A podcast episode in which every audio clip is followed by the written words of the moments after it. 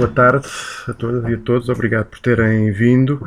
Um, para esta sessão de hoje, que é, no, é, a segunda sessão de um ciclo de conversas que começámos no mês passado, a que chamamos Ficção contra Ficção, um, que é um, um ciclo que a, a, ideia inicial surgiu quando nos apareceu aqui um, livro, uh, que foi o livro, foi o livro, isto é, foi o o autor que tratámos nessa primeira conversa ainda em dezembro, nos apareceu aqui um livro dele que era um autor chamado Fernando Madureira, uh, uma, numa edição que junta todos os, todos os seus uh, todos os seus livros, não, não são muitos na verdade, um, e que era um autor que, que, publicou alguma coisa durante os anos 70, ao longo dos anos 70 e que um, depois morreu tragicamente em no início de 1980, creio eu, ali pelo início dos anos 80, e que uh, praticamente desapareceu, desapareceu do mapa, enfim,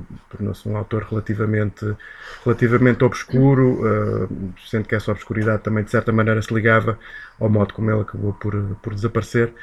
Um, e, e, e, o, que é que, o que é que aconteceu? Acontece, aconteceu aquilo que muitas vezes acontece numa livraria e que pode, enfim, pode parecer assim uma questão menor, mas o modo como, uh, como de alguma forma nós, quando os livros nos chegam, uh, temos de os classificar de alguma maneira, um, é, é, um aspecto bastante importante da vida de uma, de uma livraria, sobretudo de uma livraria que queira de alguma maneira ter um discurso próprio no modo como se apresenta às, às pessoas que nos visitam e como, e como ela se como ela se apresenta, não é?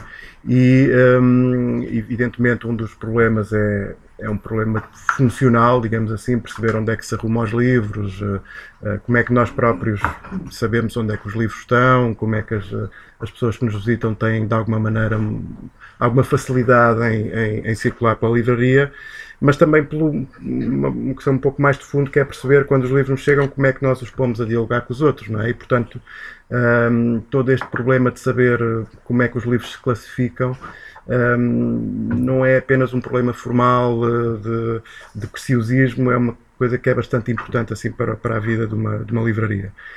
E alguns livros nos aparecem muito frequentemente é muito difícil classificá-los, perceber onde é que se põe os livros, onde é que se. Como, por exemplo, esse livro do Fernando Madureira tinha, tinha essa questão, ou seja, não só pelo, pelo formato dos textos, uns são poemas mais convencionais, outros são prosas poéticas, outro é um, é um romance absolutamente inclassificável, porque não há maneira de, de dizer exatamente o que é que é aquilo, e, e, é daquelas coisas, onde é que se põe, não é? Pronto, põe-se na poesia, põe-se na, nas biografias, porque de certa maneira aquilo é tudo bastante autobiográfico, uh, põe-se na, na ficção, pronto, nunca se sabe muito bem.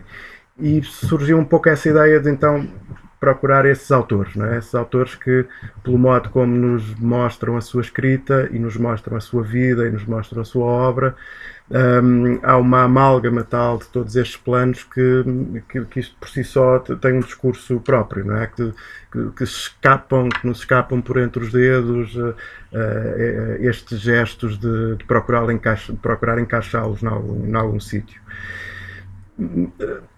a, dificuldade de encontrar autores que sejam estimulantes para uma conversa e que caibam nesta coisa acaba, por, acabou por se revelar mais difícil do que parecia, pelo menos a mim, à partida, não é? Eu pensei, bom, vamos encontrar aqui uma lista de 10 ou 12, assim muito rapidamente, mas, mas não foi o caso.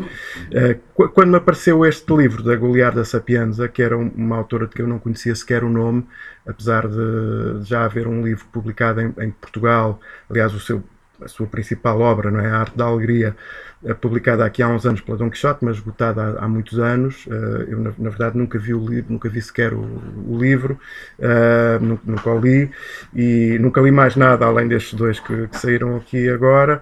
E, mas, mas quando li este livro da Carta Aberta, uh, pareceu-me. Bom, este, este claramente é daquelas autoras que, que cabe nesta. pronto, está ali. A Angela tem ali uma cópia. Pronto, há mais gente então, então que tem, por isso é que eu nunca vi, vocês já compraram todos. Os alfarrabistas há.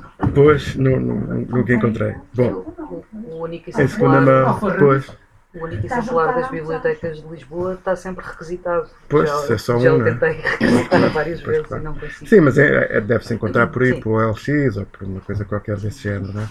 Ahm, pronto, e, e então a leitura deste livro, ah, ah, pelo menos a mim, criou-me uma, uma necessidade de conhecer melhor esta autora, de conhecer melhor a sua escrita, etc. Depois, para mim é um problema porque o meu italiano não chega para, para, ler, ah, para ler outras coisas, portanto, fiquei-me por estes, por estes dois livros, A Carta Aberta e depois esta edição dos poemas Ancestral, que foi publicado pelo, pelo Sr. Teste, que foi ilustrado pela Ângela Sola, que está aqui connosco também. Hum, e, e- pronto, e pareceu bom. Este, este é daquelas autoras que faz sentido incluir aqui neste, neste, neste ciclo, não é?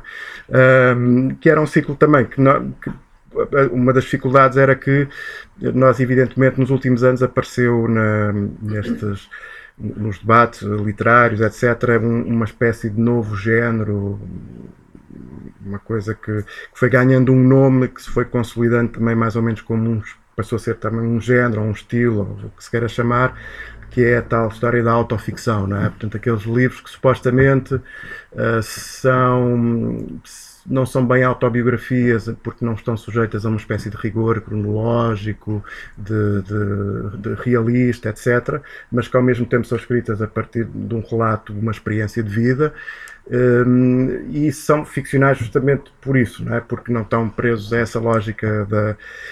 hum, também não são completamente uma ficção, porque justamente estão ancorados nesta ideia de, de descrever um determinado percurso de vida.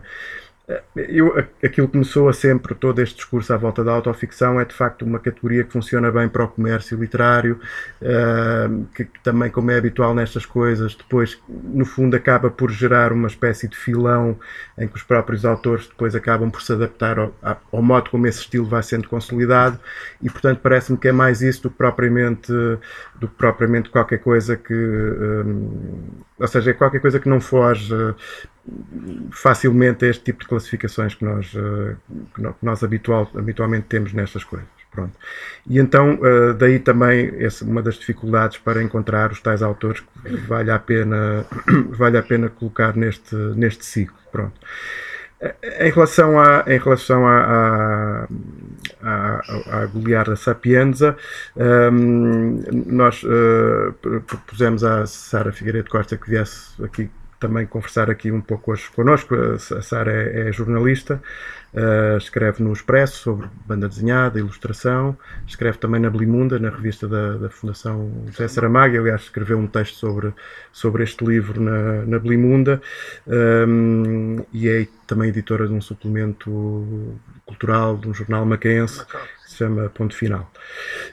Hum, pronto, os, os dois livros então que, que eu não tenho, tenho começo por dizer que tenho um- uma- não tenho nenhuma capacidade para falar sobre a Goliarda Sapienza, falar sobre a sua obra, sobre a, a única coisa que sei dizer é duas ou três coisas que a leitura destes dois livros me, me proporcionaram e me fizeram de facto eh, que fizeram que fizeram tornar esta figura uma figura que eu passei a admirar e a querer conhecer mais e a, e a, e a, e a- a ansiar que de facto sejam publicados mais livros e que eu os possa ler porque de facto em, em italiano não, não, não, não tenho não tenho capacidade. Portanto eu não, não, não conhecia sequer o nome e, e foi uma coisa forte. É, é muito curioso também que no próprio o próprio percurso da Goliarda Sapienza corresponde mais ou menos a isto, ou seja, ela escreveu, ainda escreveu alguma coisa ao longo da vida, não é? Hum, foi muito pouco publicado ao longo da vida, ou seja, a grande parte das coisas que ela escreveu foram publicadas já depois da morte por iniciativa do Ângelo Pellegrini, o seu, o seu último companheiro, companheiro dos seus últimos 20 anos, eh, que depois da, da sua morte, num esforço também de divulgação da sua obra, não deixar que aquilo ficasse lá esquecido no meio das, das gavetas, acabou por, por publicar, depois, enfim, pelo meio de, de alguns episódios caricatos do género A Arte da Alegria, creio que a, prim- a primeira publicação completa terá sido terá sido fora, fora não é? E depois a, a, a, edição italiana completa só, só depois de haver uma edição estrangeira disso e depois, enfim, a partir daí criou-se uma certa hum, uma certa vibração à volta deste nome da Goliar da Sapienza e a partir daí publicaram-se a Itália depois mais um conjunto de mais um conjunto de livros. Hum, há assim dois aspectos da leitura destes livros a mim me, me, me, interessaram e era sobretudo isto que queria trazer queria trazer para aqui antes de passar depois à, à Sara, um, que é um, um, dos primeiros aspectos é aquilo que fica mais ou menos evidente, sobretudo neste, neste livro da Carta Aberta, um, mas também no dos poemas, e sobretudo a partir da leitura dos dois textos do Ângelo Pellegrini, portanto, no caso da Carta Aberta, um pós-fácil, no caso do Ancestral, um prefácio, que são dois textos de leitura muito importante para, para, enfim, para, para entrar no universo desta, desta autora um, que é a, a, relação que ela própria tem com a sua escrita e uma certa parece-me a mim uma certa distância que ela cria em relação à sua própria escrita, uma certa desconfiança que ela sente em relação à sua própria escrita, à escrita em geral, à literatura em geral, ao meio literário. Um, ela começa a escrever relativamente tarde, não é? Ou seja, comparando com muitos outros autores que começam a escrever na juventude, ela começou já relativamente tarde, creio que apenas a partir da morte da mãe, portanto, em 53, uh, que escreve estes poemas. Portanto, este, esta primeira coisa, primeira coisa em que ela entra é, na, é, nestes, é nestes poemas. Acho que há uma outra recolha também de poemas escritos em, como é que se diz, no dialeto da Catânia, não é? Da Sicília, pronto, que, uh, que, é um, que é um outro conjunto de que é um, um outro conjunto de poemas. É, é, muito curioso quando nós pesquisamos no Google uh, Goliar da Sapienza, aquela, aquela coisa que aparece quando a gente começa a escrever, não, não é escritor, é atriz. Portanto, aquilo que parece é Goliar da Sapienza, atriz italiana, o que é muito curioso porque ela, na verdade, ela foi de facto atriz durante algum tempo. Um, durante menos tempo do que o tempo que ocupou a escrever, claramente. Não é? Uh, ela teve, uh, sobretudo por, por relações, uh, por relações, um, enfim, políticas da sua própria relações da sua própria intimidade portanto o primeiro o primeiro companheiro que teve quando chega a Roma é um cineasta e portanto ela entra no cinema ao longo da década de 50 depois acho que há ali mais umas, umas coisas pontuais depois a seguir creio que entra ainda num filme também realizado por Marguerite Urras, já um pouco mais tarde, mas já numa altura em que já, já está completamente desligada desses meios do cinema.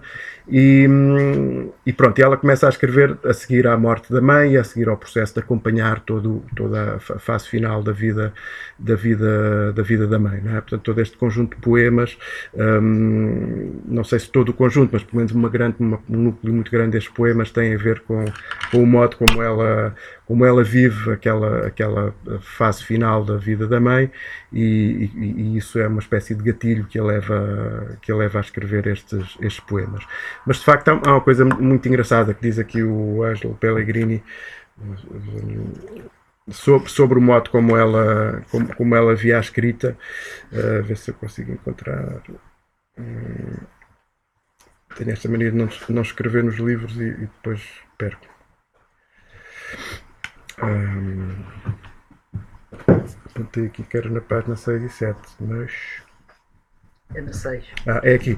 Que, que, que, ele diz assim: a sua resistência à literatura não derivava, como se pode pensar, de barreiras ideológicas impostas por Maria Giudice, é a mãe, uh, que permanecia, que, permanecia ao, ao, que pertencia ao socialismo das origens e por isso mesmo afirmava que a arte poderia contribuir para a revolução com o mesmo impacto ou até mais do que a ação política, partindo, no entanto, da convicção que privilegiar a vocação literária significaria sujeitar-se à fome e à miséria e ainda por cima de uma forma indigna, como se estivesse a fazer uma espécie de concorrência aos verdadeiros pobres, que eram os verdadeiros humilhados e ofendidos um, isto porque já sabia, como, já sabia como ela iria acabar por escrever, com que sangue e furor, e não se enganou, como se viu mais tarde. Portanto, no fundo, havia aqui uma espécie de resistência, uh, por um lado, uma espécie de, de, de, de, receio de ficar agarrada a uma, a uma pulsão que, que a faria escrever,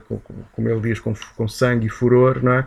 Por outro lado, com quase uma espécie de de, do género, isto, isto de escrever há de proporcionar uma, uma vida difícil, dificuldades, etc. E para, para dificuldades já basta aos que têm verdadeiramente as dificuldades, que são aqueles, enfim, que têm as dificuldades normais, normais da vida, não é? Um, Pronto, e depois acabou por, acabou por de facto publicar, publicar muito pouco, não é? Ou seja, creio que terá publicado estes dois livros, A Carta Aberta e uma outra, um outro que se chama uh, Il Fio de Mezzogiorno, é? o Fio do Meio-Dia, creio que é assim que se diz, um, que, são, que são, lá está, dois livros em que ela procura, uh, neste, recuperar uma, uma espécie de narrativa da, da infância, uma espécie de reconstrução da memória da infância, um, e o outro, uma espécie de, de descrição da sua experiência de, de, de trabalho de psicanálise que fez no, na sequência de um conjunto de problemas de saúde que, que teve um, e, e, depois acaba por publicar mais tarde também um livro que resulta da sua passagem pela prisão nos anos 70, não é? Portanto, uh, não, sei bem, não, não, sei bem exatamente dizer em que altura é que saiu, mas portanto, é um livro que, que no fundo é escrito a partir dessa, dessa experiência e, e mais algumas coisas pontuais. Portanto, ela escreveu muito, ela publicou muito pouco. Um, há uma, uma, outra passagem também engraçada que é uh, ela, ela escreve estes poemas acaba por mostrá-lo a alguns amigos, sobretudo no seu círculo das relações culturais, políticas, etc. Uh, vale a pena dizer que nos anos 50 a Itália, sobretudo nestes círculos da política e da cultura, é um, uh, digamos, neste, neste, a Itália de pós-guerra é uma assim, é um ambiente muito marcado por uma influência de esquerda, sendo uma esquerda muito ligada às, às há ainda concepções culturais ligadas à experiência do socialismo real, da União Soviética, etc. E, e o Partido Comunista Italiano, de facto, par com o, comunista, Partido Comunista Francês, eram os dois partidos comunistas mais fortes na, na Europa Ocidental, digamos assim, fortes também do ponto de vista da influência nos meios culturais é? e, do, e de, de, uma certa concepção do que devia ser a cultura. Há aqui algumas coisas engraçadas, por exemplo, sobre sobre a, a, influência que para ela tem, tem a leitura do Proust e o modo como isso era visto como uma coisa burguesa, uma coisa que não se. Que, exatamente, que uma cultura proletária, etc., não devia, não devia ser posta na gaveta, exatamente. Mas há aqui uma passagem muito engraçada que é um, um dos um crítico literário desses meios, uh, desses meios assim mais de esquerda, a quem ela mostrou os, os poemas, um, ehm, que, lhe, que, lhe responde, que lhe responde assim, ele reproduz aqui exatamente. Uh, por palavras. Uh, cara Goliarda, uh, nada disso é verdade que não gostei do, dos poemas. A verdade é que sou um lerdo e muito dificilmente algo, algo me agradaria se não conseguir perceber. No entanto, o que me enviaste não é de muito fácil compreensão. Porém, segundo me parece, tem toda a dignidade para o ser. Por isso preciso de algum tempo. Portanto, ele precisaria, era, era tão difícil compreensão que, exatamente, foi, foi polido. Mas a, a, a ideia com que nós ficamos, sobretudo aqui da, da, do prefácio dos livros dos poemas, é que era, era um conjunto de textos a quem ela, que ela ia mostrando com alguma relutância aos amigos e tal, e depois muito rapidamente desistiu de mostrar, porque, enfim, o, digamos assim, o, o feedback que ia tendo, sobretudo naqueles meios, era. era, era não, não, não era de molde aquela se entusiasmasse com a ideia de continuar a, a, a ancorar-se naquela escrita como qualquer coisa que ela quisesse continuar a fazer ou algo do género. É? Pronto, esse era um dos aspectos, a relação com a escrita parece-me que é uma coisa muito, muito interessante. E depois o outro aspecto, um, e esse talvez se relacione mais com, com, o livro da Carta Aberta, é o modo como, é o modo como ela trabalha a ideia da formação da, da memória, não é? E o modo como ela se relaciona com as ideias de verdade e de mentira, de. Um, um, ou seja, nós depois leio aqui uma passagem que isso é bastante claro, mas uh, um, é, é, muito interessante quando, quando se lê este livro, nós uh, percebemos, até porque ela explica isso logo no início, que é uma tentativa de reconstruir a memória de alguma maneira, um, mas à, maneira que, à medida que vamos acompanhando o texto, nós entramos num universo que é assim, uma espécie de universo uh, quase fiérico, não é? Coisa que não, não, se percebe bem de que tempo é que aquilo é, não se percebe bem quem são aquelas pessoas. Um, portanto, ela é, é, um regresso à infância, não é? Portanto, ela passa uma infância estranhíssima, acho eu, para qualquer um de nós, não é? ou seja, no contexto da emergência do fascismo, numa família de antifascistas, de militantes, de revolucionários. Não é? A mãe dela foi uma personagem com muita importância no contexto das, do movimento revolucionário na Itália, o pai também, um, e, e, isso teve muita importância no modo como ela cresceu. Não é? Por exemplo, a dada altura decidiram retirá-la da escola. Não é? Porque não queriam que a filha fosse educada numa escola fascista e, e ao, ao, ao abrigo daqueles valores e daquela. E, portanto, uh, o pai resolveu fazer um ritual que foi levá-la para o topo de, o terraço de casa, dizer-lhe para tirar a farda da escola, queimou a farda da escola e disse a partir de hoje não, vais mais à escola. E, portanto, toda a sua formação foi feita formação, esta formação básica de, de, infância foi feita em casa, neste, neste, neste tipo de contexto e neste tipo de ambiente, e depois com um conjunto enorme de pessoas. Ou seja, lá está, à medida que se vai lendo o livro, há muitas daquelas pessoas que ainda não conseguem perceber bem o que é, ou tens que voltar atrás para perceber, porque eram filhos de uns, mas não eram filhos dos outros, eram irmãos, eram primos, eram uh, pessoas de todas as idades, de todo o tipo de.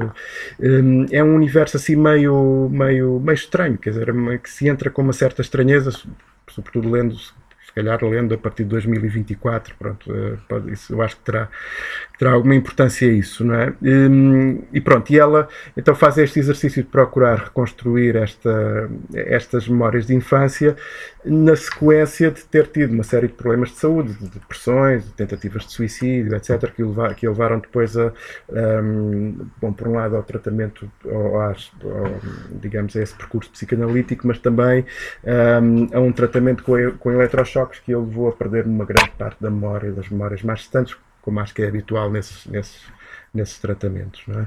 E, e, portanto, aquela, o, que, o que ela diz é que pretende não tanto encontrar aqui uma verdade sobre a sua infância, mas, uh, como ela diz, por uh, dar uma certa ordem à, à, à confusão de, de, de memórias que, que, lhe atravessam, de recordações, imagens, etc., que lhe, que lhe passam pela cabeça.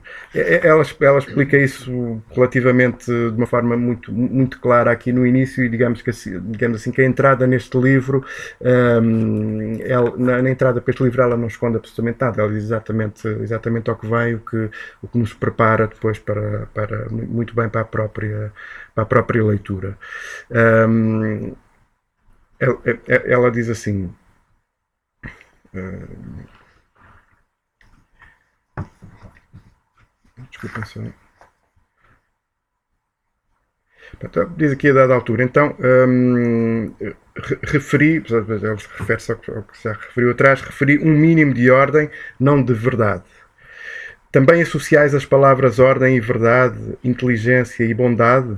Eu sempre cometi este erro. Não me interpreteis mal, não se trata de verdade, tão só de um mínimo de ordem em todas estas não-verdades, nas quais, ao nascer, ou melhor, como diria o meu irmão Ivanhoe, não sei se é assim que se lê, Ivanhoe, talvez seja. Italiano, Italiano não, sei. não sei. Uh, ao, ao, cair da couve na terra, dei comigo primeiro a rastejar e depois a andar. Não gostaria de lançar o descrédito sobre os mortos e os vivos que encontrei, mas visto que me foram ditas, como a toda a gente de resto, mais mentiras do que verdades, como poderia eu agora esperar falar-vos da ilusão de alcançar uma, uma ordem verdade? Nada disto. Estou verdadeiramente em crer que este meu esforço para não morrer sufocada na desordem será um belo chorrilho de mentiras. E portanto é isto, ou seja, é o, o, o, texto que ela acaba de escrever, um, para voltar ao início da conversa, entra plenamente nesta ideia de que a divisão entre ficção e ficção é uma divisão perfeitamente artificial, porque na verdade um texto tem sempre essa dimensão ficcional, porque um texto tem uma vida própria, não é? Ou seja, um, e, aqui é uma vida própria construída a partir de imagens, de fragmentos, de, de pequenas recordações, de, de, coisas que não têm muita importância uh, se têm uma correspondência absolutamente um, estrita com, com, a realidade ou, ou, não tem, não é? Portanto, o próprio texto que ela escreve é uma realidade ela própria e que tem este objetivo para ela, que é dar uma certa ordem a isto tudo. Pronto, eu acho que isto é um exercício um, é um exercício relativamente frequente, mas que ela assume com uma clareza que me parece me parece excelente. Por fim, só mesmo para terminar, que já estou a falar há tempos, lia só este pequeníssimo poema de quatro versos que me parece me parece excelente e que, e que embora me pareça que seja um, um poema eh, que ela escreve para a mãe ou que ela escreve sobre a mãe, um, dado tudo aquilo que foi o seu percurso de vida, etc., se aplica plenamente a ela. Que ela diz assim: um, Houve, não há palavras para isto, não há palavras para sepultar uma voz já fria no seu sudário de cetim e de jasmim. Pronto, e é isto, a Goliarda Sapienza parece-me ser isto, parece-me ser assim, uma espécie de voz que, que hum, está sempre vive permanentemente nesta fronteira entre a vida e a morte e, e, e, e há aqui uma, uma, espécie de espectro que, eh, que, que, que, que, sobressai destes que sobressai destes textos, é? que está sempre que está sempre presente. Eu acho que este poema é assim uma, uma, uma, uma belíssima autodescrição, embora eu acho que ela estivesse a falar da, da mãe e da voz que de certa maneira ali se tinha perdido. Hum, pronto, era isto que eu queria dizer. Também queres que avance assim? uh, eu tenho aqui muitas notas. Pronto, eu devo dizer, uh, para, não, para não soar uh, especialista, eu também só descobri a Goliarda Sapienza quando saiu este livro. Um, ignorância minha, nunca tinha ouvido falar dela e, e quando, pronto, quando recebi o livro fiz aquele exercício básico dos leitores, não é? de ler um, as badanas e tal, ver quem era, pareceu muito interessante e decidi começar a lê-lo. Um, pronto, depois, entretanto, fiz alguma pesquisa de internet, etc. Andei a tentar requisitar esse livro nas bibliotecas de Lisboa, mas ainda não fui bem sucedida. Uh, e agora li então este de, de, editado pelo, pelo Sr. Deste. Uh, portanto, isto para dizer que não sou uma, uma especialista na obra da, da, da Goliarda, um, mas de facto aquilo que disseste. Uh, ou seja, por um lado sobre a, a, relação que ela tem com, com a escrita, que é claramente conflituosa, e por outro sobre esse, esse trabalho de tentar narrar a partir da memória e, e essa constante uh, esse, constante conflito também entre, entre uma ideia de verdade e outra coisa qualquer que nós não sabemos bem o que é. acho que são obviamente dois, dois, dois traços fundamentais e que estruturam de certa forma este, este texto. Neste, na, na, na, carta aberta, na verdade, ela, ela ainda antes, o, o, que tu leste é na página 6, que, que, é, que, é o segundo, que é a segunda página do texto, não é?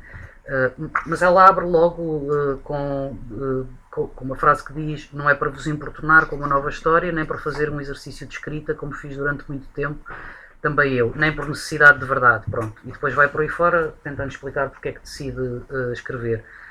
Isto já é curioso porque há, um, há, um, há uma interpelação direta a um potencial leitor, não é? que não é uma coisa assim tão comum.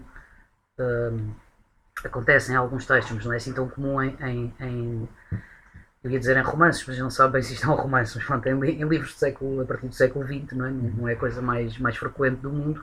Um, isso vai acontecer algumas vezes ao longo do texto, ou seja, há momentos em que ela nos interpela como, como, como leitores, ou interpela o leitor ideal, enfim, não sei muito bem o que é que ela teria na, na cabeça quando, quando faz, mas nós que agora lemos o texto ficamos com essa, com essa sensação e é baseada uh, mesmo na utilização da, da, da segunda pessoa.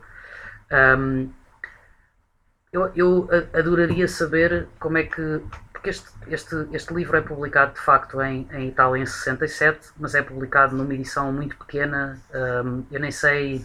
Uh, dei a tentar procurar e não, não encontrei, mas se não é uma edição de autor, será uma coisa feita numa editora mesmo muito pequenina e com pouco alcance, ou seja, com pouca capacidade de distribuição. Portanto, o livro circula muito pouco uh, e quase não tem recepção crítica.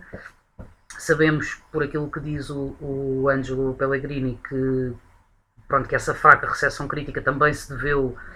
Um, ou seja, não teve só que ver com o facto do, do livro ter sido publicado numa editora pequena e, e, e de pouca circulação, deveu-se também um, ao mau acolhimento que, que teve uh, junto desses círculos culturais de que falavas e que de facto eram muito dominados por uma ideia de cultura uh, que, pronto, que consideraria tudo isto uma coisa burguesa ou, ou pronto, e que não, não falava da luta dos trabalhadores ou das conquistas sociais ou das ocupações das fábricas ou dessas coisas todas eh, e portanto não, não, não terá tido muito acolhimento por causa disso.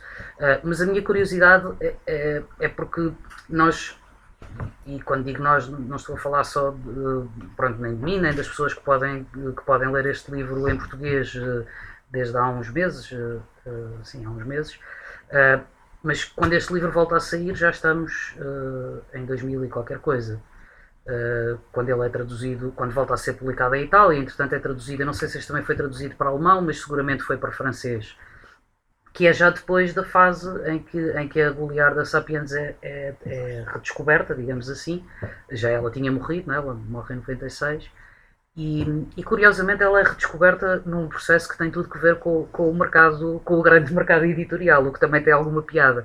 Portanto, ela, ela é redescoberta uh, fora de Itália porque, porque chega uh, uma, uma versão da uma edição da, da Arte da Alegria à Feira de Frankfurt, que é só o maior uh, lugar de mercado de livros a nível europeu, pelo menos, se não, se não mundial. Acho que ainda é o maior a nível mundial, a maior feira de, de direitos, etc. Um, e é aí que depois é comprado por um editor alemão, é, é publicado e entretanto chega à França e, e pronto, e a seguir vem várias páginas de suplementos culturais a anunciar o novo fenómeno, que na verdade não era novo, porque já era dos anos 60, mas de repente parecia que era novo, uh, pronto, e cria-se todo um, todo um movimento à volta disso. Uh, e é, é, curioso porque, uh, um, ou seja, a, a, a recepção crítica e também de público que um livro como este poderia ter tido nos anos 60 se, se tivesse tido a fortuna de circular, uh, seria inevitavelmente muito, muito diferente de, de, de, de, daquilo que acontece agora, não é? Com toda esta febre da, da autoficção, como dizias, não é? E, do, e de muitos autores a tentarem escrever para preencher esse filão e, e uh, pronto, às vezes com resultados interessantes, outras vezes uh, nem por isso. E, e, pronto, este, este, este contraste causa-me alguma curiosidade, mas de, não a vou poder satisfazer porque não, não, não, não tenho como saber, para além dessa espuma dos dias da conversa do isto é uma coisa burguesa, não tenho como saber de facto como é que poderia ter sido a recepção deste livro em Itália eh, na altura em que sai. Mas imagino que também eh, seria uma obra estranha, não é? Ou seja, haveria, eh, para além de todas as questões políticas e da forma como elas se cruzavam com, a, com as questões literárias e artísticas em geral, eu acho que seria um livro estranho, até porque estávamos ainda em plena uh, loucura do estruturalismo e, do, e, do, e da morte do autor, e do autor não conta para nada, e de repente aparece um livro em que. Uh, pronto, é, é difícil não dizer que, que, que, está, aqui, que está aqui a autora, não é? para efeitos de, de, de, análise literária podemos fazer essa separação e, e, e, ler só. Eu, por exemplo, posso dizer, mas isso se calhar é, é defeito profissional ou de formação, não sei, mas eu quando depois de ter espreitado a badana e de ter percebido mais ou menos o, o que é que se poderia passar aqui, uh, decidi só ler o texto do Pellegrini no fim. Ou seja, não quis, e eu muito, normalmente faço ao contrário, não é? até porque é uma forma de ter mais informação sobre um autor se não conhecer bem ou, ou se não conhecer de todo. Uh, e aqui houve qualquer coisa, qualquer coisa que me disse: não, lê o texto depois. Uh, e essa é outra das coisas fascinantes neste livro, uh, e muito também a propósito desta, desta coisa do é, é, é, a biografia ou não é biografia, é verdade ou é mentira, é ficção ou não é ficção, que é se nós contrastarmos este texto uh, com o, o, o prefácio do Pellegrini, um, a, a determinados níveis parece que estamos a falar de duas pessoas diferentes, ou seja. Um, o, o, o texto do, do Pellegrini, embora claro, faz referência a toda uma série de acontecimentos trágicos na, na vida da Goliarda Sapienza, fala muito da infância dela e é extremamente útil para percebermos esse contexto social e, e político, as condições de vida, etc.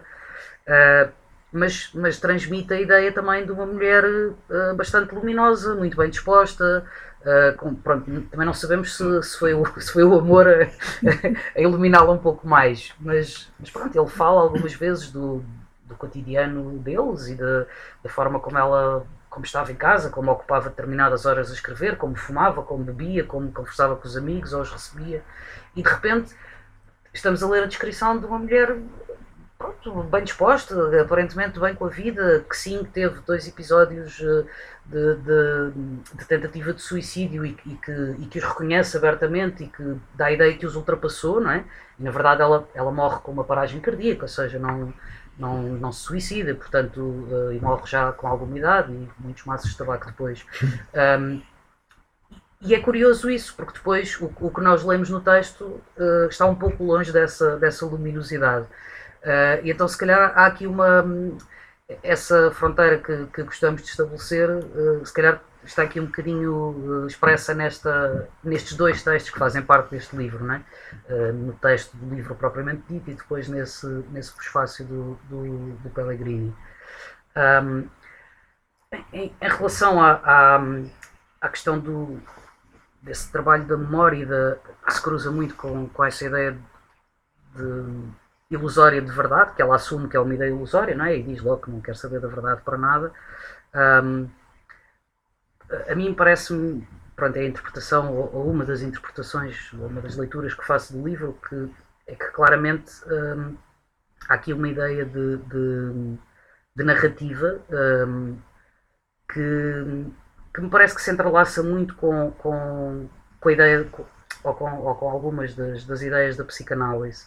Um, e, e, de facto ela, ela faz psicanálise durante alguns anos um, e, e, fala disso em algumas entrevistas. Tu enviaste-me um link a um, a um, documentário sobre ela no canal, no RT, no canal francês, uh, que dá para ver online, gratuitamente. E há, há fragmentos de entrevistas com ela e ela fala disso abertamente. Aliás, há um que ela diz que creio que é esse, quando ela fala da escrita e, fala da questão económica, ou seja, diz que, que não queria nada escrever porque sabia pronto, que ia ter uma vida miserável e que ia conseguir pagar as contas e, portanto, tinha medo disso.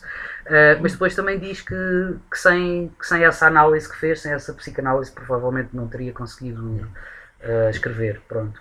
E, e há, de facto, uh, paralelismos muito, muito grandes, até em relação, eu quando, quando estava pronto, a tentar reunir algumas notas que já tinha sobre sobre os livros e sobre ela para esta sessão.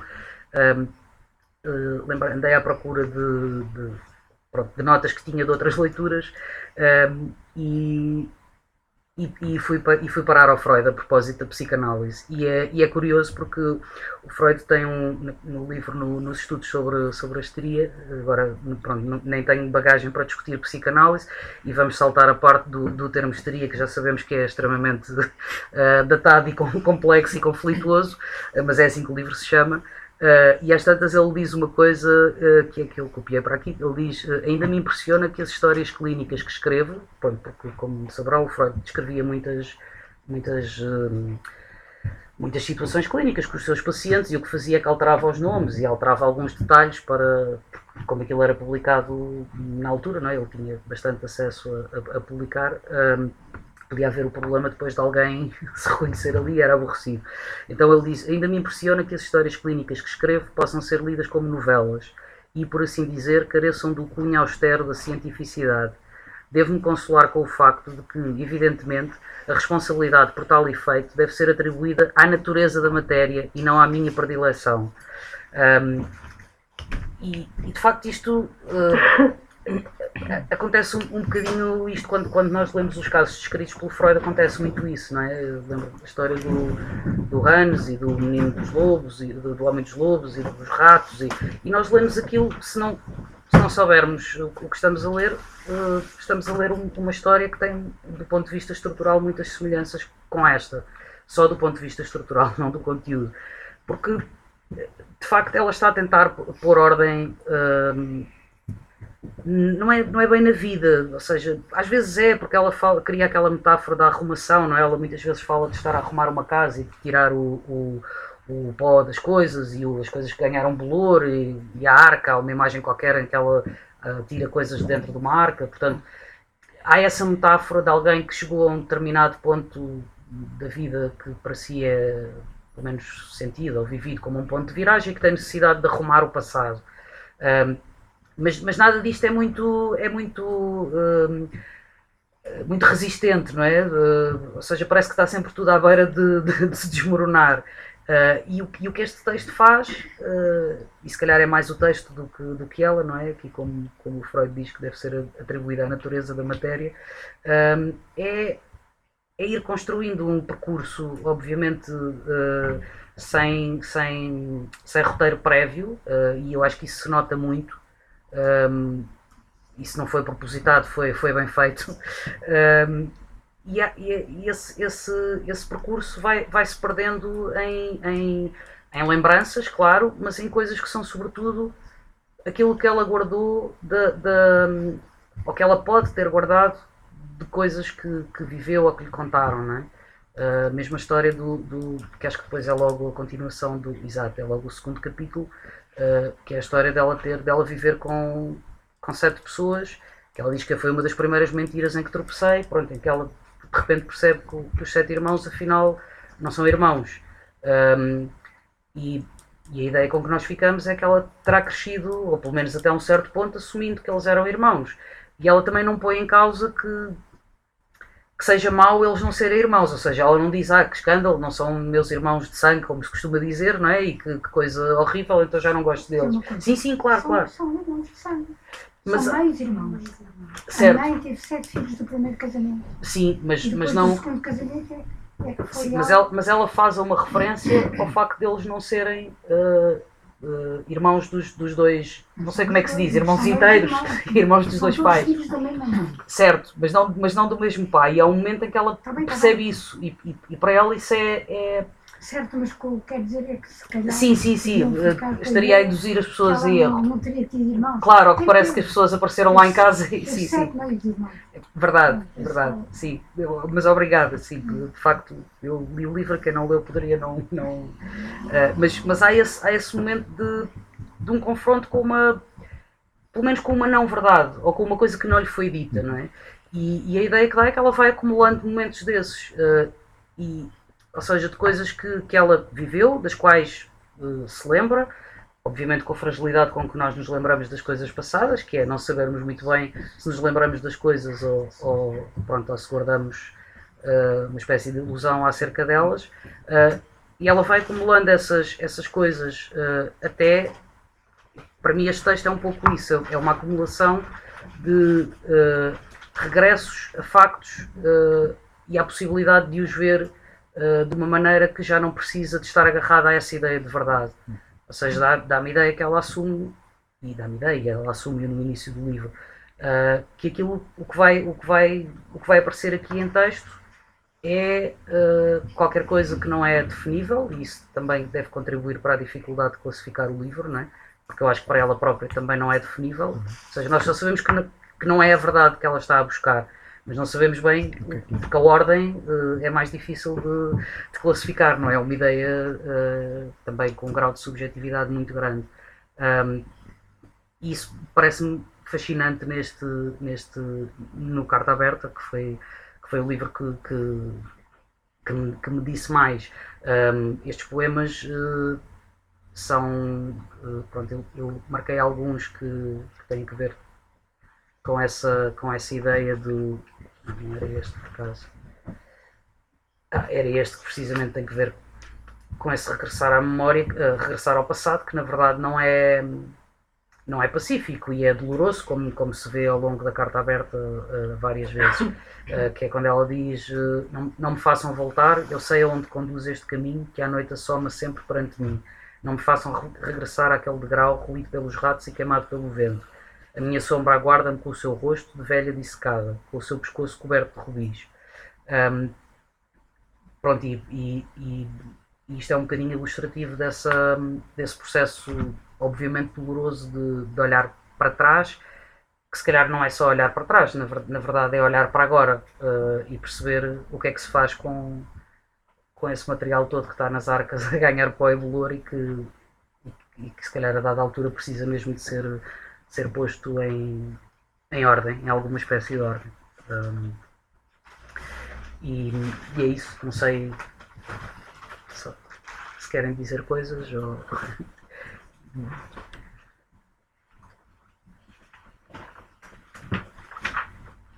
Obrigado. Olha, eu gostei muito no prefácio do Anjo do Pellegrino da descrição do roubo das joias. Ah, sim, sim, sim. É, é, depois, que é o que a leva depois é à prisão, não é? Sim, e depois quando ela conhece a Roberta, sim. que ficam amigas até sim. muito tarde, depois ela volta para a cadeia, sim. porque vê nela uh, aquelas pessoas mais pobres, não é? Da, da sociedade, e ela é como que fica enamorada dela, pronto, porque vê nela aquela luta dos pais. Gostei muito dessa parte do, Sim. do, do, do Pellegrini, do, do prefácio dele.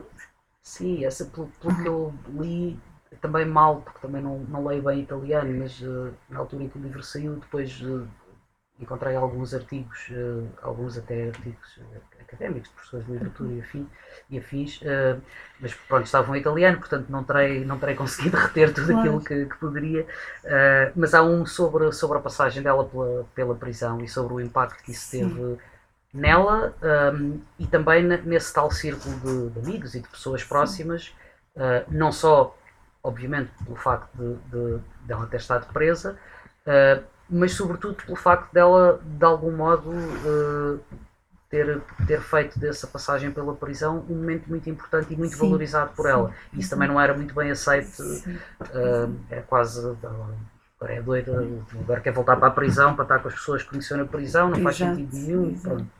Uh, sim, é um, é um episódio muito, muito e, marcante. E gostei também aqui, é, é, é, a página para mim foi assim o momento mais forte, quer dizer, foi aquele que me causou, se calhar porque me revi também aquilo que ela escreveu de forma tão clara, uh, quando ela encontra a Nika, hum. quatro anos mais velha que ela, Sim. e a Nika já não sai sozinha à rua, Uh, esse, esse momento, eh, aquelas duas páginas, 116, sim. e aquilo percebe-se tão bem, sim, não é? Percebe-se percebe tão bem. E é assim, pronto, gostei do livro, mas aquelas duas páginas tocaram-me de uma maneira muito, muito especial, que revia aquilo tudo, está escrito com tanta clareza. Sim, aquele momento em que ela percebe o facto de ser uma mulher. Exatamente. Vai chegar a uma altura. Vai chegar a uma altura que, que já não pode, não é? Que, mas ela não, porque ela não é uma mulherzinha, não é? Como a mãe lhe diz, tu não és uma mulherzinha. E gostei muito dessa parte também. Posso dizer uma coisa? Claro. Já falou na Nica. Sim, sim. Tem aqui um poema dedicado a essa Nica.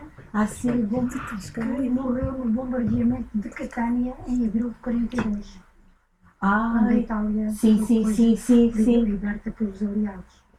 Aliás, eu nem chego no início do, do, do, do livro, quando a mãe lhe dá aquelas duas bufetadas, uh, que será ali um, talvez um pouco descoberta da homossexualidade, não, não, se consegue perceber se aquilo é, é verdadeiro ou não, porque é ela é. é verdadeiro. Foi com uma das presas, nos três meses que ela esteve presa. Ela depois saíram os dois da prisão e ela teve uma relação com essa. Ah, sim, sim, não, mas quando ela era mais novinha. Ah, que ela conta, quando era mais nova. Com a Nica, que é quando a mãe entra no quarto, há um dia, há um dia que a mãe, adolescente, sim, há um dia que a mãe entra no quarto e, e lhe dá duas bufetadas, segundo é que as bufetadas lhe doeram mais, doeram no sentido, na consciência dela, qualquer coisa, não é? Mas, Mas ela também diz que normalmente sim. muitas meninas e muitos rapazes sim, tal nessa fase sim. às vezes têm uh, sim, aproximações homossexuais que nem sequer são conscientes. Sim, são, ela até fala são, nisso, já não sei. Que manifestam uh, os jovens, fala, é, é, é, até para explorar o corpo, etc. Ela.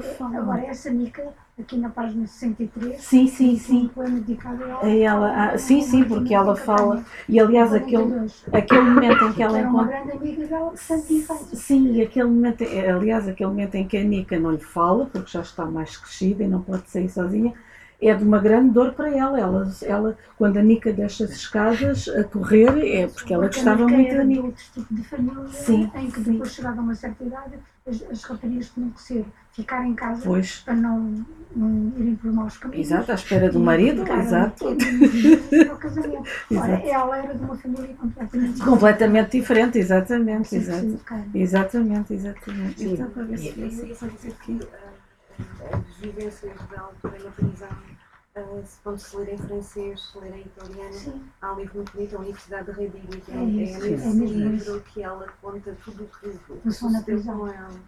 Uh, vim aqui com muita curiosidade a ouvir, a ver as vossas reações. Já agora a Lourdes é a editora do livro da Antigna. Ah, e sobretudo dizer-vos que com leitura o que me desconcertou logo uh, quando, quando começo a ler o livro foi a invocação uh, do Tristan Shannon, hum. ah, que se diz ser o livro preferido da, da Goliard da Sapienza. Um, para além do livro dinamarquês que ela tinha sempre na secretária, que era um. O que me, me fez, ao ler o livro, pensar: mas isto é verdade? Ou isto é totalmente uma encenação, vagamente com uma ancoragem biográfica da vida dela? E isso é, é maravilhoso Quer dizer, ela pode estar a, a mostrar-nos uh, absolutamente invenções, episódios inventados, e ficamos sem um pé é? na realidade ou na, ou na, na invenção.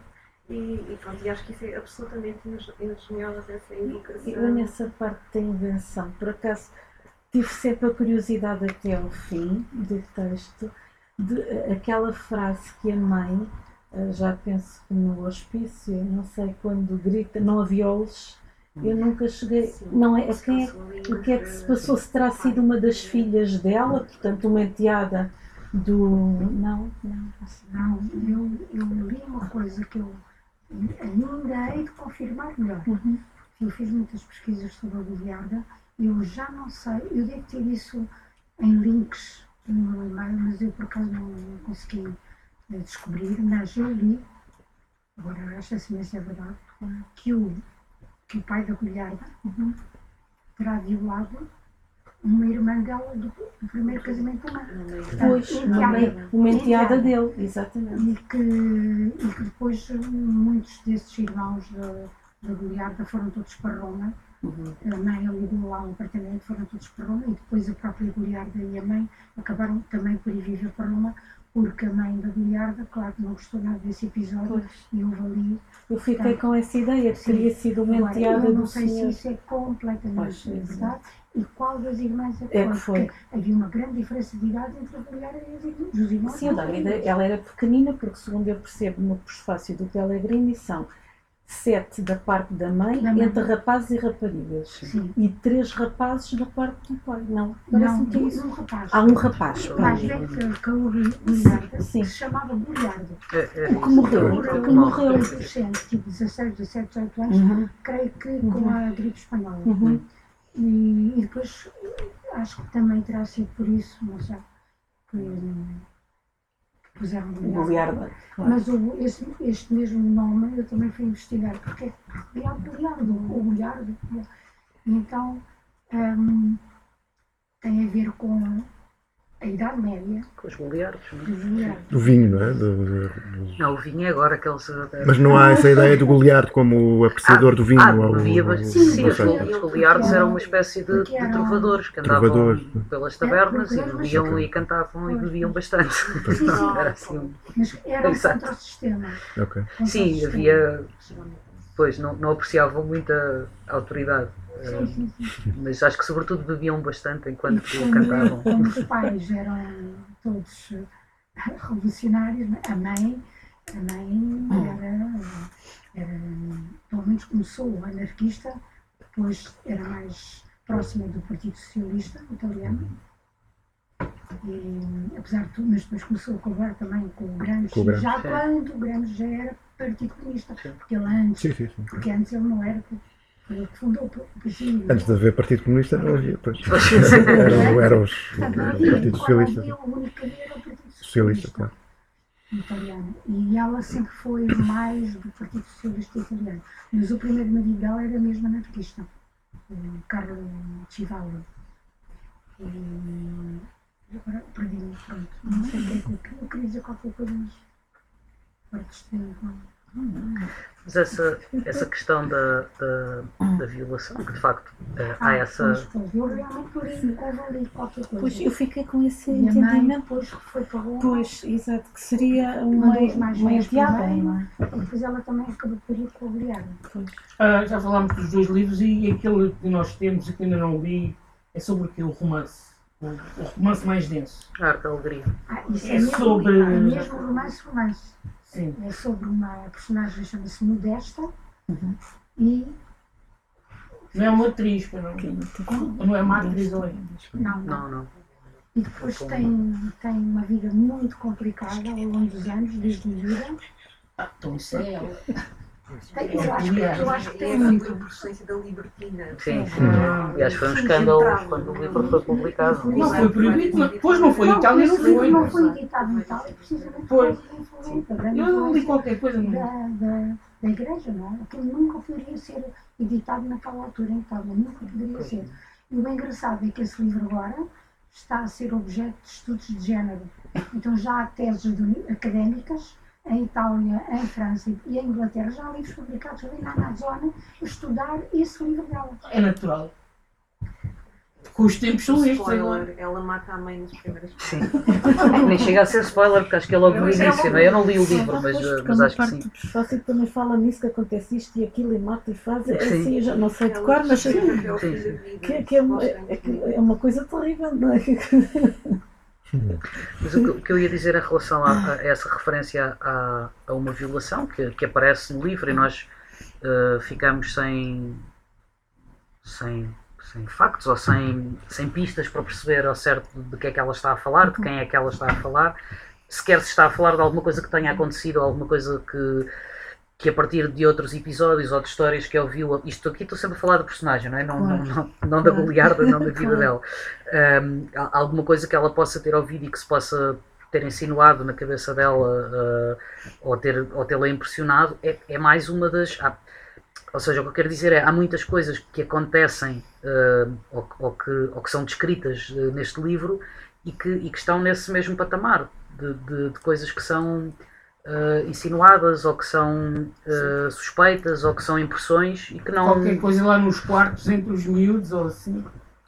Sim, claro, mas isso em relação ao episódio da violação, que é nós isso? não sabemos. Uh, mas o que eu estou a dizer é que, do, do, ponto de vista narrativo, isso acontece com várias outras coisas. porque essa é a forma deste a forma e a estrutura deste texto uh, são muito são muito assentes nessa tentativa de mexer numa matéria que é extremamente difícil de transformar em factos que é a memória. reescrever a memória. Uh, e a memória pronto nós sabemos até até voltando ao Freud que até nos podemos socorrer de estudos científicos não é? Nós sabemos que, que aquilo de que nos lembramos não é nós podemos jurar que sim, mas eh, sei lá, há pouco tempo li um estudo de um, de um neurocientista que fez uma experiência com irmãos. Eh, ele tem, tinha três ou quatro irmãos, já não me lembro, e, e, eles regressam ao sítio onde passaram umas férias ou um fim de semana na infância e de repente e há uma, eh, não há uma fotografia. aliás, há uma fotografia, mas é preto e branco. E então há um irmão que, que diz: Ah, pois lembro-me bem que, que é não sei quantas, uma das irmãs tinha umas galochas amarelas. E de repente rebenta uma discussão, porque há um irmão que diz: Amarelas não, eram vermelhas. E há um terceiro que diz: Mas não estava a chover, nós estávamos de sandálias. Pronto. E eles lembram-se todos desse fim de semana. Foi extremamente marcante para eles, foi muito bom. Foram com os pais, lembram-se da paisagem. Mas depois, de repente, quando, quando vamos discutir os supostos factos, não há nenhum facto igual. E todos eles viveram aquele momento. Portanto, esta é a fiabilidade da, da memória. Eu acho que isso é, é uma coisa uh, extremamente bem representada, se pode usar essa palavra quando estamos a falar de uma coisa que não é fiável, uh, mas é muito bem representada neste texto. Uh, e acho que ela o assume claramente logo do início. A questão do tratamento com eletrochoques também, suponho Sim, que terá, terá ajudado, claro. uma influência muito grande na, claro que sim baralhação da coisa. Sim, em princípio sim, sabemos que não. Realmente é uma vida vivida, já devia de haver biografias, não há biografia. Não. Por acaso não sei. Não. não. Não, quer dizer, há, há coisas sobre ela, por exemplo, do, do, do, do último marido dela, viveu 20 anos com ele, eh, com ela, há aqui um livro em que ela me fala. Mas isso tem, então, tem, tem dados cronológicos. Não, quem, quem ler bem francês, os livros estão todos pois, em francês nesta editora esta editora e Tripod. Se for a Amazon França, nome da Goliarda, vem lá os livros todos. E isso são, são textos sobre ela ou é mesmo uma biografia mais clássica? É. Mas é, mas é em termos estruturais é mesmo uma biografia como nós entendemos o registro biográfico. É, não, não, muita visão dele. Ok, mas são vários textos. Tá bem. Tal como eu o conheci. Ok, ok. Vou, vou procurar isso. E depois tem a cronologia, mesmo muito promenorizada, aqui no, aqui no fim, tudo, tudo, que lhe aconteceu.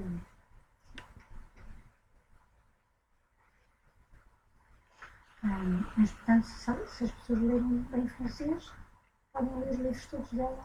Mas mesmo em inglês acho que estarão também, não é? Em inglês já pode haver, não sei, não fui investigar, porque eu, como leio, sou sobretudo. Não fui investigar. Sei é que há já trabalhos académicos sobre a arte da alegria, aquele livro. E há, há já há um vídeo que até lembro-se, mostrei uh, precisamente em que uma série de académicos, uma, uma italiana, uma francesa, a tradutora francesa e mais uma inglesa, parece, que falam já em estudos de género a propósito desse livro, que está a ser muito estudado pela academia.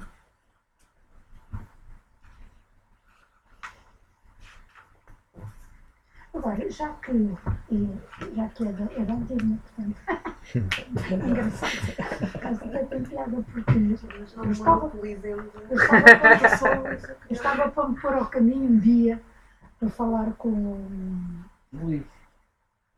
Luís Oliveira? Sim, para lhe sugerir uh, editarem lá a biografia da mãe da Beliarda, que é a Maria Giudice.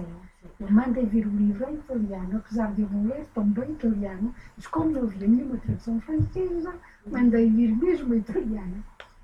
E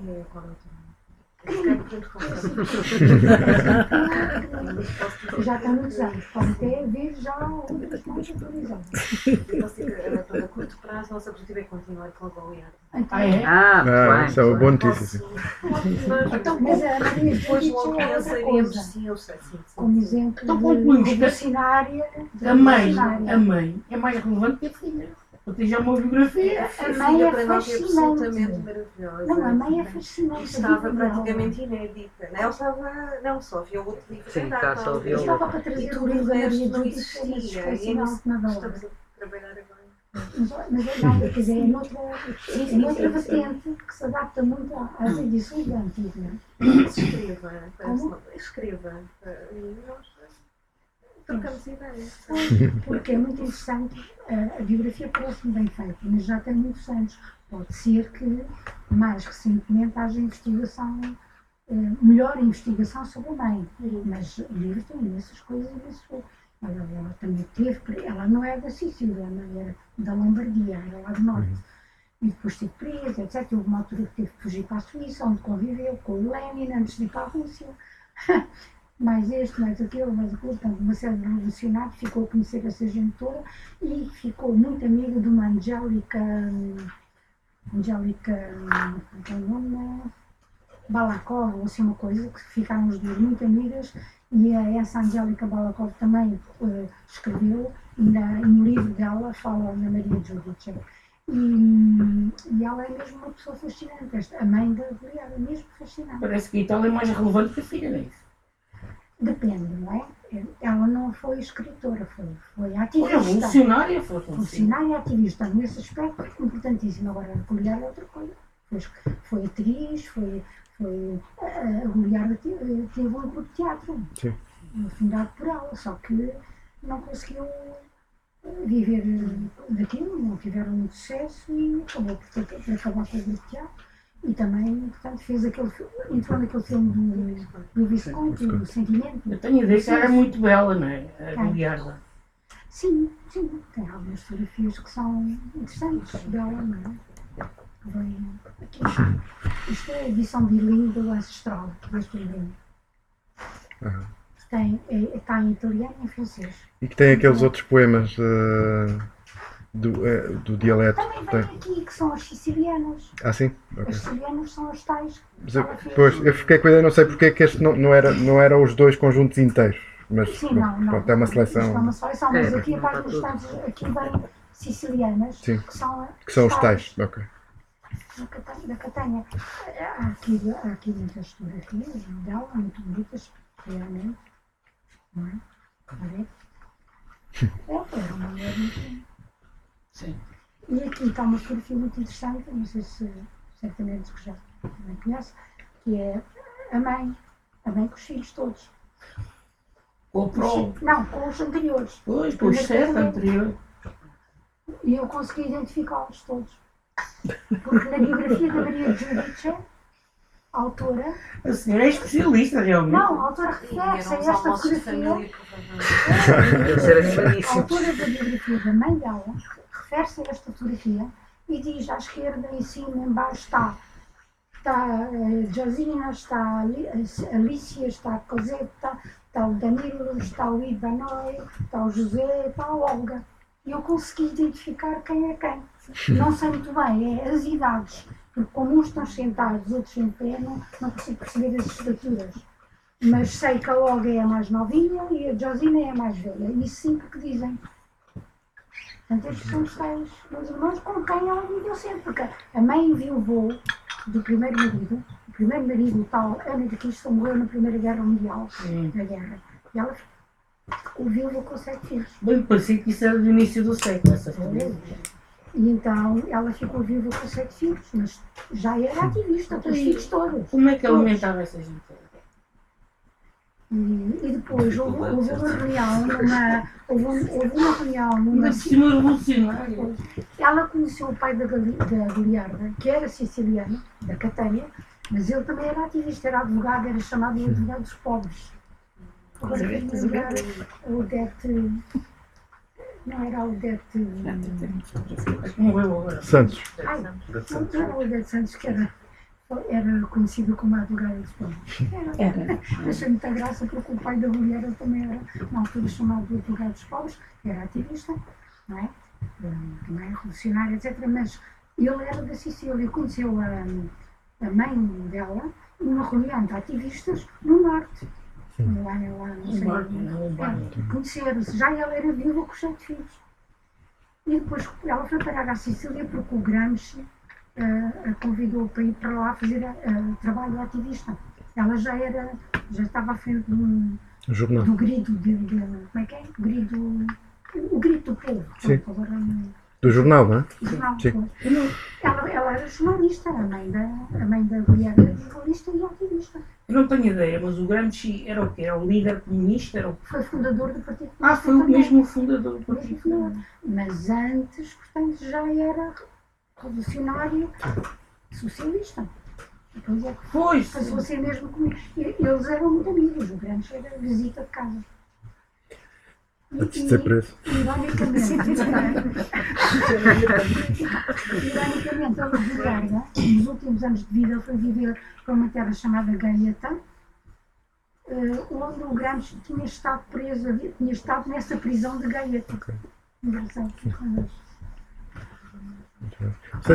Queres ainda acrescentar alguma coisa, Sara? Não, acho que não.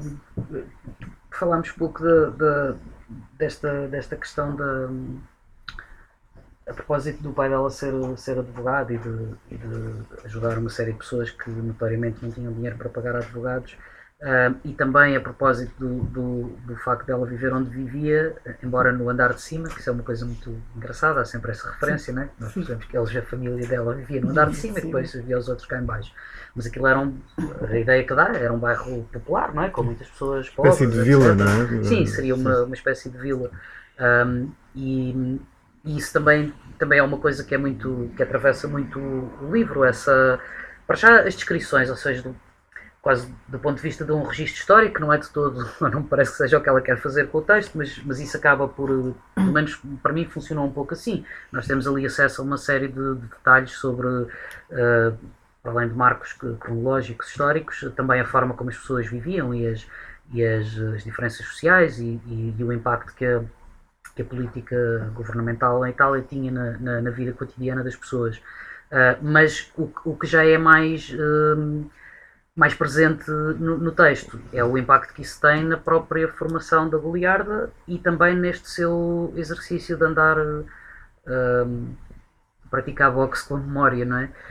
Um, e, e uh, pronto, tem um impacto grande porque ela sente-se muito próxima dessas pessoas. Aliás, quando é miúda, brinca com, com os outros miúdos e, e, vai ganhando noção de que os outros miúdos não vivem como ela, não têm o mesmo acesso uh, à comida que ela teria, não têm o mesmo acesso a livros, à música, etc. Ou seja, ela percebe que são realidades completamente dispares Uh, o que obviamente não a impede de, de, de, brincar com os miúdos, pelo contrário, pronto, e se calhar depois até acentua pelo lado da, da formação dos pais e, da, e dessa uh, rigidez ideológica, digamos assim, acentua quase uma ideia de, pronto, de aquela coisa de gostar dos pobrezinhos, não é? Porque como somos revolucionários vamos gostar dos pobrezinhos. Há, há algumas reflexões sobre, sobre isso que, que às tantas a incomodam um pouco. Um, e, e acho que isso também tem, uma, também tem um papel grande na, nessa, nessa luta com a memória que ela, que ela exerce ao longo do, do livro e que, e que às tantas, eu calmo já a seguir, mas tinha, tinha marcado isso porque acho que é, um, é uma imagem muito bonita quando ela uh, quando se vai embora uh, e que diz, uh, portanto ela está a falar já não me lembro bem com, que, com quem, mas ela diz e com aquela palavra Ah, exato, alguém se refere a ela, uma Nunes, e refere-se refere, refere a ela como estranha. Portanto, ela, uhum. ela já saiu e já voltou um, e, e, e, já ganhou consciência sim, de que, sim. na verdade, nasceu ali, mas, mas nunca pertenceu àquele ali, ou pelo menos àquele ali do resto do chão, pertencia ao ali do primeiro andar. Uh, e ela diz, e com aquela palavra estranha, que em siciliano soa mais dura e mais definitiva, percebi que o meu bisbilhotar naquelas ruas terminara e apanhei o comboio de volta para o continente. Não voltaria àquele pátio, àquelas vielas. Era uma estranha. Finalmente tinham compreendido e já não fingiam acreditar que eu gostava deles, como também eu não finjo gostar deles tinham compreendido que é, uma, que é uma inimiga que vem troçar e bisbilhotar e que depois regressa ao segundo andar para estudar e toca piano. uh, pronto, é, é, uma imagem muito, muito forte e muito bonita também, apesar de, de inquietante, digamos assim. Um, e é isso, não sei. Havia aquela imagem que a atemorizava bastante, que era aquela coisa que os pais lhe diziam que, como exemplo, como grande exemplo moral, digamos assim, que era o, a história do Marx, que deixava os, filhos morrer, à fome enquanto para escrever o Capital. Escrever o é? Capital, exato. Sim. sim, claramente ela tem, tem também há um braço de ferro com todas essas concepções de, de como nos relacionarmos com a pobreza, defendendo determinadas coisas, mas não sendo pobres. Uh, há ali um conflito bastante interessante que, que, também atravessa o livro de certa forma, sim, e que, pronto, que também me apelou à, à leitura. Bom, não sei, se calhar Sim. ficamos, ficamos por aqui.